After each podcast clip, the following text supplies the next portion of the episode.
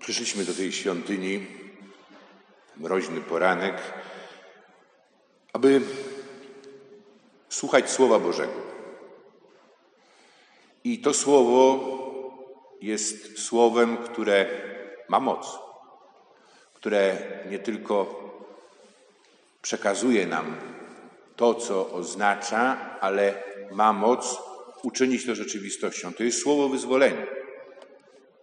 To jest Słowo, które jest wyzwaniem też i dla nas, dla naszego sposobu życia, dla naszego sposobu myślenia i działania. W tym sensie jest Słowem, które wzywa do nawrócenia, ale jednocześnie daje moc do tego, aby to mogło się dokonać.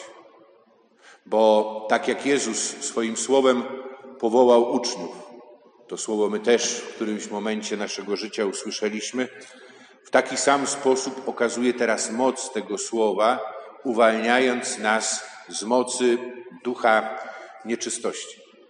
I ja myślę, że bardzo wiele problemów, o których mówimy w Kościele, które sami przeżywamy, wiąże się właśnie z tym, że jesteśmy zniewoleni, a przynajmniej spętani przez tego ducha. I nieczystość jako taka to jest to wszystko, co jest przeciwne życiu. Tak rozumie nieczystość Biblia, co jest pogrążaniem się w śmierci. To jest coś, co mnie izoluje od Boga, ale także i od innych, co nie pozwala mi wejść w relacje braterstwa, przyjaźni, miłości.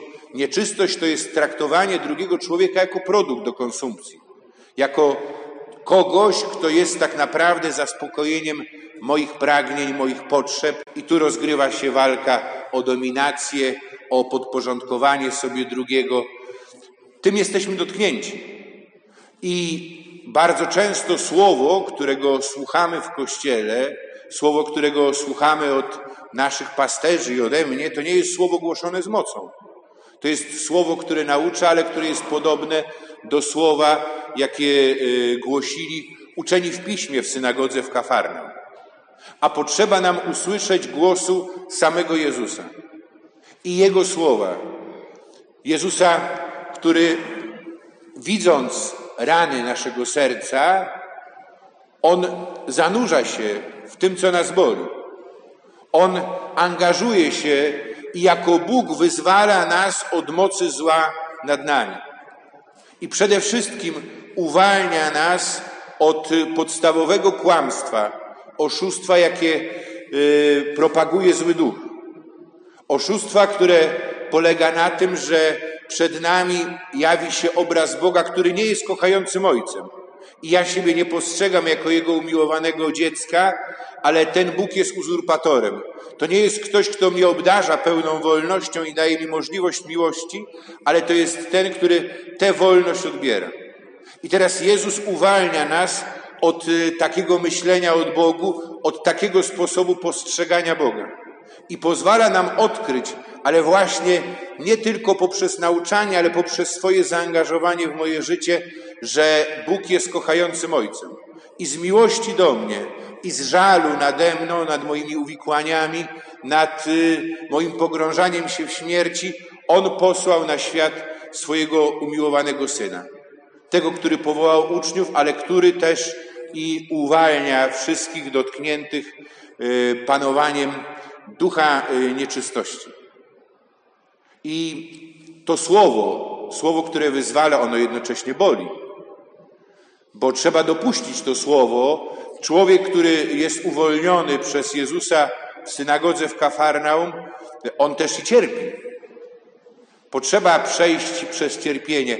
Trzeba, tak jak mówi papież Franciszek w Ewangelii Gaudium, o radości Ewangelii, kiedy kieruje wskazania do kaznodziejów, mówi, że przygotowując się do homilii, do kazania, kaznodzieja przede wszystkim powinien pozwolić się zranić przez słowo, po to, żeby potem móc trafić do serc swoich słuchaczy. To słowo musi mnie dotknąć, dotyczy każdego z nas. To jest to, co modliliśmy się słowami psalmu, psalmu, który wzywał nas do tego, że słysząc głos Pana nie zatwardzajcie. Otwórzcie wasze serca, pozwólcie się osądzić słowu Jezusa, ale to słowo to nie jest słowo, które potępia, tylko to jest słowo, które przychodzi z pomocą. Przyjąć to słowo, pozwolić się zranić temu słowu, to jest też i otworzyć się na uleczenie i na uzdrowienie. Bo Jezus przychodzi jako ten, który obnaża, ujawnia każde kłamstwo i każe uciszyć się każdemu oszustwu. Jezus jest tym, który niszczy i burzy, możemy powiedzieć, to królestwo, które budują ci, ale tak naprawdę budujemy my wtedy, kiedy w naszym życiu oddajemy cześć fałszywym bożkom. Władzy, panowaniu nad innymi, pieniądzom, żądzy sukcesu, ale też i naszym lękom, depresjom, osamotnieniu. Jezus to wszystko, co mnie niszczy, burzy i wypala. Po to, abym ja miał prawdziwe życie. Abym mógł się tym życiem cieszyć i dzielić z innymi. I to, co może być najbardziej bolesne, to odziera mnie z pozorów.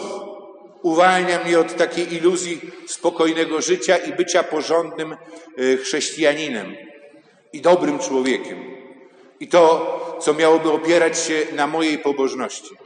Bo Jezus pokazuje, to jest to, co dzieje się w synagodze w Kafarnaum. Jezus wyzwala, ale jednocześnie też i stanowi wyzwanie i rzuca wyzwanie całemu porządkowi prawnemu, na którym oparte, oparty był kult w synagodze. Bo czyni to, co czyni w sobotę. Dzień święty, w dzień, w którym nie wolno było podejmować żadnych innych czynności. Jezus rzuca to wyzwanie, bo pokazuje, że tak naprawdę moja pobożność, moje przestrzeganie prawa, bez miłości Boga, bez miłości bliźniego, moje uczestnictwo y, też i we wspólnych modlitwach, ale tylko jako widza, bez mojego zaangażowania się, zaangażowania się w całe dzieło Jezusa Chrystusa, w budowanie Królestwa Bożego, to tak naprawdę jest y, tylko coś, co mnie chroni przed dopuszczeniem prawdy o tym, że jestem niewolnikiem ducha nieczystości. I tak jak ten człowiek z synagogi potrzebuje uwolnienia, potrzebuje wyzwolenia. I słuchając świętego Pawła w drugim czytaniu, jasna sprawa, trzeba powiedzieć, że dzisiaj celibat mało kto rozumie w taki sposób jako znak Królestwa Bożego. I można na tym dyskutować, bo świętemu Pawłowi chodzi o to, że Pan Bóg ma być dla mnie na pierwszym miejscu. Bo to jest oznaka tego, że ja rzeczywiście doświadczyłem z działania Jezusa Chrystusa, który mnie uwolnił od panowania ducha nieczystości, ale według tego też i buduje moje relacje z innymi. I to nie jest tak, że drugi człowiek jest dla mnie przeszkodą w tej relacji. Święty Paweł odwołuje się do doświadczenia naszego życia i gdzie tą nieczystością są skażone nasze relacje, bo my do końca nie jesteśmy od niej wolni. Ale taki ideał małżeństwa chrześcijańskiego to jest ta wzajemna troska u świętego Pawła, też to znajdziemy w liście do Efezjan, o świętość współmałżonka. Natomiast można nie mieć żony, można żyć w celibacie i zamiast zabiegać się o sprawy Pana, to można starać się przypodobać biskupowi. Ja jako proboszcz mogę starać się przypodobać wam, moim parafianom, zaangażować się w takie czy inne dzieła, które skądinąd mogą być dobre, ale będą jakby przeciwstawiały się postawieniu Pana na pierwszym miejscu. I to jest wezwanie dla nas. I abyśmy właśnie według tego kryterium zweryfikowali nasze wzajemne relacje i popatrzyli na siebie. Czy rzeczywiście Pan jest w moim życiu, we wszystkich Jego sferach, we wszystkich Jego przestrzeniach na pierwszym miejscu? I pytania, które stają przed nami, to są pytania o to, czy ja rzeczywiście jestem gotów i mam odwagę dopuścić to słowo do swojego serca. Słowo, które w sposób oczywisty stawia mnie, moją religijność, moje myślenie o sobie, moje działanie w sytuacji kryzysu. Ale sytuacja kryzysu to jest sytuacja wyboru. I czy jestem gotów zapytać się odważnie o to, w której sferze, w jakiej przestrzeni mojego życia ja w sposób szczególny potrzebuję nawrócenia. To jest nasza decyzja. Czy ja pozwolę temu słowu dotrzeć do swojego serca, czy też będę wolał, aby spłynęło one po zewnętrznej powłoce mojej pobożności. Amen.